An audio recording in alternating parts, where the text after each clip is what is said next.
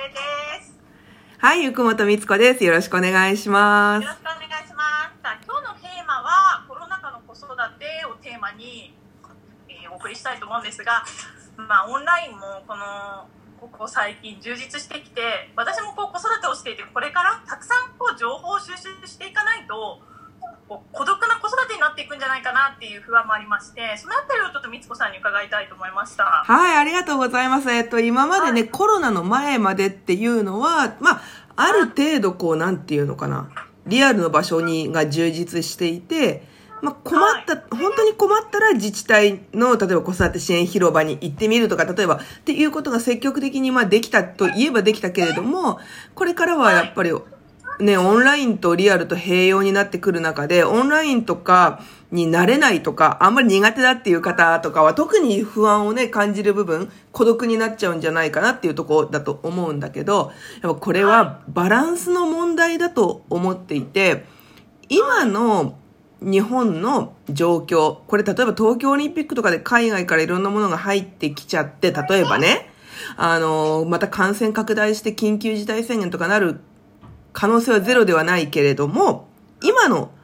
ある程度都心での感染の高のば高止まりでも安定している状況だとしたら、多分、リアルの場所っていうのはなくなりはしない、絶対に。うん、と思うのね。で、私たちの教室もそうじゃん。できてるでしょ？ある程度リアルでさ。対策をしながら。だから、とはいえ、リアルの場所も定員を減らしたりっていうことがあるので、そのオンラインでつながれることと、リアルでつながれることをバランスよくまず見つけてもらいたいっていうのが一つ。はい、で、もう一つ、ああと二つ注意点があって、そのオンラインもリアルも、えっと、自分が居心地がいいかを考えてほしい。最優先してほしい。居心地がいいというのは例えばなんていうの？なんかすごい気を使わなきゃいけないとかさ、例えばさ。あそういうこと、そういうこと、そういうこと、そう。うん。あの、やっぱり、なんて、なんて言えばいいかな？その、自分自身、ママ自身、パパ自身が、すごく緊張感がある場所に子供と一緒に行っても、気が、はい気が休まらないじゃない？むしろ余計疲れちゃうじゃない？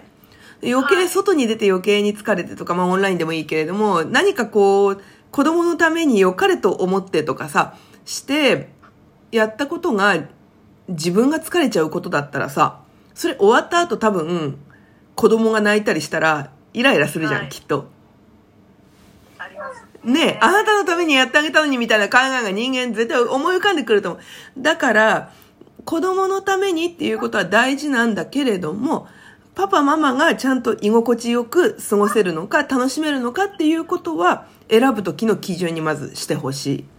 ていうことね。はいだからちょっと正当すると、まずオンラインとリアルの場所を両方見つけておくと便利だよっていうことと、で、居心地がいいことが大事だよ。で、もう一つオンラインって言ってもね、えっと、パパママ、お子さんのことをちゃんとこう知ってる場所っていうのをぜひ作ってほしいなと思っていて、どういうことかっていうと、ネットの情報、オンラインっていうとネット上だからさ、ね、例えば、はい。な、ななんていうのかな、そのアプリの子育てのなんか情報とかでいいのかなって思うかもしれないけれども、あの、一般的な情報っていうのはあくまでも一般的であって、例えば、春江さんがネットで情報を例えば調べたとしても、それは、春江さんのお子さんに対してのアドバイスではない。うんそうですね一般的なうんアドバイスになっちゃいますもんねそうあくまでもそうそうそう、おっしゃる通り、もうあくまでも一般。一般的な。うん。だから、あのーなんていうのかな。その一般的なネットの情報っていうのはそんなに大切にするのではなく、あの、あ、もちろん医学的なこう、本当にエビデンスのもとにね、あの、は情報発信されてる方は別なんだけれどもね。うん、でも子育て相談とかで一般的なことっていうのはもう本当あくまでも一般なので、皆様の親御さんのこと、お子さんのことを知ってくれている場所っていうのを作ることが大事。うん。で、えっ、と、うん。で、オンラインで情報が、なんていうかな、リアルの場所が減って、こう、なんていうんだろう。あのーお取り残されるんじゃないかっていう心配ってあると思うんだけれども、それは、やっぱり、さっきも言った通りで、リアルの場所も一個作っとくといいよね。ううんん。で、リアルの場所ってやっぱり情報交換とか、こう、会話がしやすいじゃん。はい。で、オンラインだと、どうしても、こうなんかこう、ちょっとさ、相手との会話、慣れてこないと、相手との距離感だとかタイミングとかを、こう、ちょっと測らなきゃいけなくて、いつもみたいにポンポンポンポンって会話が多分できないと思うので、はい。なので、やっぱりリアルの場所っていうのも一つあると、そこで情報交換ができて、そのことによってまた、こう、なんていうのかな。自粛が来たとしても、その一瞬は耐え忍べるというか、うーん。うん、じゃないかなっていうふうに思います。あの、インターネットをしていると、うんたくさんの情報があって、うんその中でこう何かをこう選んでいかなきゃいけない。うん、うん、そういう場合に、うん、うん。何かこう気をつけることってありますか？えっとですね、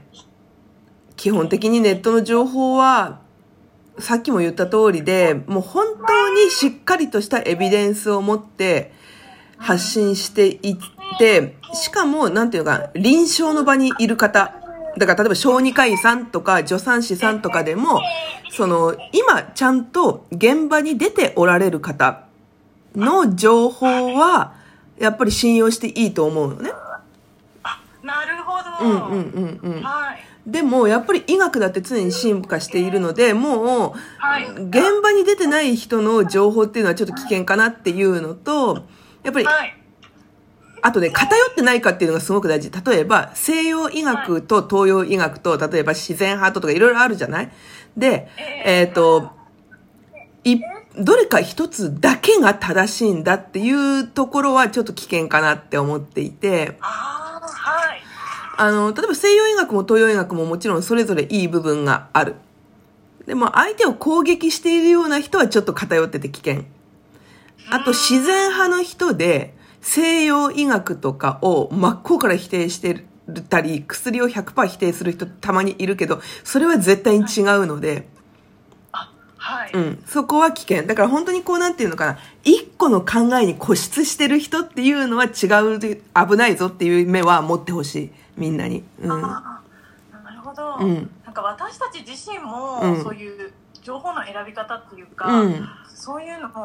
をしっかり考えないといけない時代になってきたのかなって。あ、本当にそれはそう。本当あの、イヤヤキ講座とかいろんな講座で伝えてるんだけど、私たち、今の母親世代ね、とか親世代が子供の時よりも、もう情報は何万倍にもなっている。もう情報のこう海で子供たちは生きていかなきゃいけないので、一つの情報に振り回されるのではなくて、あの、私たち親も子供たちも情報を精査するっていう、うん、あの、ことは、ほと、かなり意識が必要になってくる時代だよね。そうですよね。で価値観もそうですよね。自分だけのこう価値観、うん。これっていうものだけじゃなくて、いろんな人のこう意見というか、うんうんそういうあ、そうだね、そうだね。だから、ただね、とはいえね、やっぱり子育てに関して言えば、やっぱりお子さんのことを一番よく知ってるのは親なので、あの、そこはなんていうか、バランスはすごく大事で、多様な価値観を子育てに取り入れることと、その一本軸を持って子育てをするっていうバランスはすごく大事だと思うんだよね。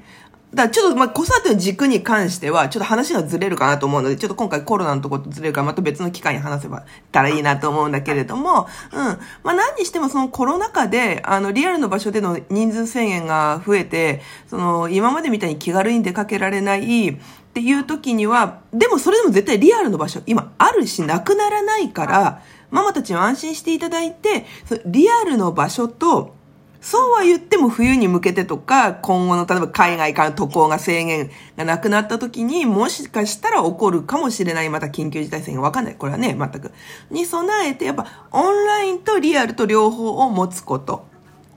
それとそれを選ぶときには自分が心地、親が心地いいと感じられる場所を選ぶこと。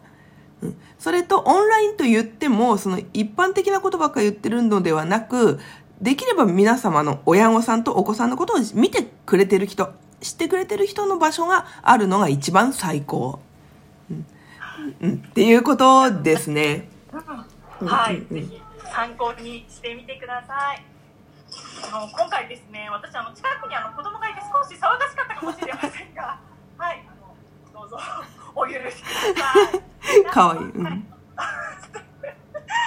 であの今日も楽々子育てチャンネル聞いてくださってありがとうございました。あのお話を聞いてよかったと思った方はぜひいいねボタンを押してください。ママたちからのご感想や質問もお待ちしております。質問は楽々子育てチャンネルの質問ボタンからぜひ書き込んでください。次回もお楽しみに。はーい。